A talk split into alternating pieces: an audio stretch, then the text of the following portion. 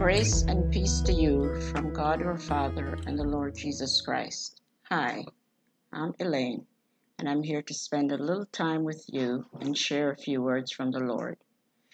In Matthew 6, verse 19 to 21, we read, Don't store up treasures here on earth, where moths eat them and rust destroys them, and where thieves break in and steal.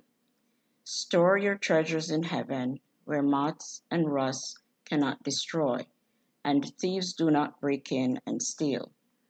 Wherever your treasure is, there the desires of your heart will also be. We all know how easy it can be to create our own heaven here on earth, as we are surrounded by treasures of every kind in this world.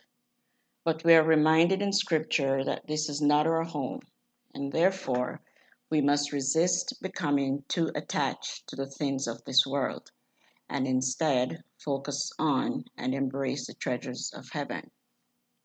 In Matthew 6:33 we read, "But seek first his kingdom and his righteousness, and all these things will be given to you as well."